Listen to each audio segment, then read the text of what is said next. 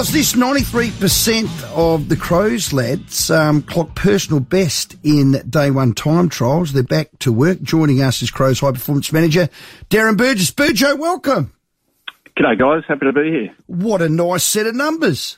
Uh, yes, it is. Um, no, they came back well. To be fair, it was a was a great track, perfect weather.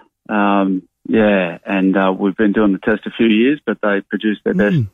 best effort. So yeah, really happy. Yeah, well, they weren't on the cans at the Robbie Williams concert last night, then were they? no, evidently they weren't, which is good. Yeah. So, so who are the three players that were in the Fat Club? Well, they're in trouble. Come on. Uh, well, yeah, they they the three experienced players. I won't give their name because they'll never forgive me. But uh, yeah, they they got to repeat the test later in the week. So yeah, um, okay. yeah, but no, no, they all did really well. Did Good. Really well. So, so for those that don't know, thirty-eight, I believe, of the forty-one ran a PB. That that's unheard of. Yeah, well, one thing about this group um, uh, is uh, I've never seen a group um, train uh, so much together. Uh, so in the off season at, at, a couple of ovals around Adelaide, people would have seen sort of 22, 23 guys pl- uh, training training at one oval and about 10 or 12 training at the other, which is which is unheard of, uh, really. Um, so their ability to do the work together, which, as you know, drives you on a bit more than just running laps by yourself. So they've clearly done the work, which which doesn't guarantee anything, but it puts us in a good space. Yeah, Burge, I, I, saw you were quoted saying, like in previous groups, they might be in different parts of Sydney and Melbourne. Is that an advantage of Adelaide that you know we're 20 minutes away from everything, and you're able to do that as a group? 100 percent, Tim. It's really um, uh, really key part of uh, of these guys and and and probably Port as well. Uh, it's only five minutes from oval to oval, yeah. and and uh, yeah, it makes a massive difference because you can rather than kicking with your brother or your boyfriend or your girlfriend, you yeah. can you can kick with your, your teammates. Um, so because they've come back in this shape, how does that change maybe your planning for what happens in pre-season? Well, because uh, this this pre-season is the shortest, um, yeah. the, the, the least number of sessions that I've been involved with. We're always we always planned on um, doing a lot with the footy, um, but what these these what today sort of gives me confidence is that you know we can go ahead with that plan and we don't have to spend a lot of time running. So mm. um, yeah, that's the exciting part is because it is such a short preseason, we need to do a lot of game plan work and and we now have the ability to do that. March 16, you start playing, so it is, you're right, a shortened pre-season. You've been there a while now. There's continuity. They know you and you know them. Um, same with the coaches, albeit one's moved on. What do you need to adjust now? What do you can prioritise now? What, what, what in you did last year are you going to have to do more of this year, Burjo? I think um, our ball movement last year was was excellent, as, as you guys know. It was was really positive, and, and probably the defence needed just a, a, little bit of tightening up. So I, I, imagine that'll be a focus with the coaches um, will be, be defence, and also we'll be integrating, you know, some of the draft draftees into the new new program and getting everybody up to speed in that space. You sort of can't sit still, and I'm sure there are a few trends in the finals that we need to make sure we get right. Um, but uh, yeah, I would imagine uh, our defence will be a, a, bit of a focus in the off season, in the preseason.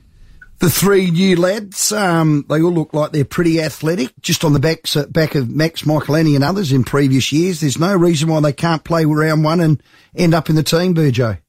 Yeah, one of one of the things that happen at, for draft kids now is is we're, we're, able to get all their GPS numbers and all their draft numbers for the last year or two. So there was no real surprises that those guys came in and uh, immediately did well in the in the in the 1K time trials, and and uh, so there's no reason why they won't be able to to come in and match AFL intensity. They've certainly got a lot of work ahead of them, but um, but they presented really well today.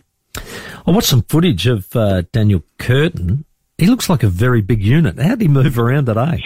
He's a very intimidating guy to yeah. stand next to. It's hard to believe that he's the age that he is. Um, and that's the impressive thing. Sometimes the bigger guys can take a bit longer because they can be mm. a bit mm. awkward, but uh, he moves really well. Uh, his, his kick looked great to me, and uh, I'm sure he'll he'll fit in really well with the group. You mentioned about the shortest pre-season. Can it be a good or bad thing? You can take you know, a little bit of positivity sometimes out of the way they've come back, but also the fact that you get straight into it. Yeah, I think so. I think certainly a, from a player point of view, gone are the days where you're just mm. running around before Christmas, and so they like the fact that today was 90% ball work, um, you know, and, and that's what we'll do for the rest of the pre-season, really. So I think it's a positive too. Um, I don't want to be blowing the whistle and, and, and mm. guys running up and down the ground. I'd rather them learn game plan and, and kick and catch better. So um, I think it's definitely a positive, and I think sometimes the AFL pre-season is probably a bit too long. So yep. I think it's worked out pretty well. Who's looking like a racehorse? Burjo, just gives a couple names. I know sometimes this time of year can look like Tarzan and play like Jane. You get the mirrors out, you look a in. We heard Riley Thilthorpe's come back a bit of a beast in beast mode. Yeah, look, Riley, um, you know, pre-season, uh, often, uh, in the off-season, often Riley just runs, but he's, he's shortened it up a lot and done a lot of skill work, um, in this off-season. I think he'll be benefiting from that. I'm, I'm looking forward to seeing the, the sort of draft pool of, of uh, Rachele, Nankervis, Soligo and, and Zach Taylor, who has been a bit unlucky uh, with mm-hmm. injuries. So I'm really looking forward to those guys. They've all put on uh, a bit of size. And Jimmy Borlase has come back with a new lease of life as well. So, um, yeah, no, there, there's a few there, but um, uh, yeah, like you said, everyone looks a bit better when they're tanned, and they all are from their good break. So, yeah. I know they're a tight group. They work hard. Um, Tex and Rory, let, let, us start with Tex. Do you modify him? How, how do you get him to the heights he did this year? And what, what modifications do you do? And I mean, these two blokes like to train every session. Do you, how, how do you do that? Because they're still super important to the success of the best 22, aren't they? Yeah, they're really important to us. Um, and, and I mean, both of them had outstanding years last year, so we'll certainly modify them. Uh, we modified them a little bit last year, but but not heaps. This year we'll, we'll modify them a bit more. And again, their, their times today and their DEXA scores were really really good, so that gives us confidence that they don't need to do every session in pre-season, uh, which is sometimes a chore because I've had to physically try and get Tex off the ground a couple of times, which isn't easy uh, he loves doing it. But um, yeah, yeah, we'll certainly modify them, and and probably uh, Wayne Milera, Brodie Smith, and Rory Laird. We've got that that experienced group. Probably don't need to do everything that, that all the other boys do. Yeah, and the important thing is your best twenty-two to twenty-five. If you can do that, I know a lot of luck's in that, but a lot of planning with you, Burjo. Brilliant last year because your best twenty-five can get it done. Right now, you got what Muzzer, Butsy. Has he recovered? And where's Shawnee at with his Achilles?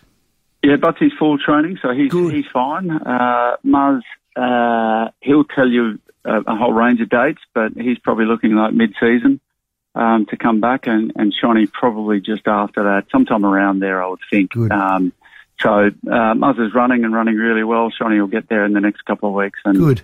and and then they'll start flying from there. And Big Strawny with his wrist, he's okay. He's fine. Um, there's only uh, uh, Elliot Himmelberg uh, on top of those two who isn't okay. training. He's, he's doing bits and pieces and he'll be full training after Christmas. We'll flog the gizzards out of them, Burjo. I know you like that, mate. It's your time to shine. We're blessed we got you, and that's an outstanding result. 93% clocked a personal best. So you got some platforms and building blocks there, Burjo. Thanks for your time. Thanks for having me, guys. Yeah, well done. Darren Burgess there. The best gift you can give yourself as an AFL player is to be fit. Yeah, spot on. It, it, it's the best gift. And if you're fitter than the bloke that's standing next to you, that gives you confidence. From there, it's just about the team, a bit of luck, and away they go. It but is the foundation of the season. It is, and Burjo's a great man to be at the lead. Our high performance manager, when I say ours, Timmy, mine, yes, correct. Okay.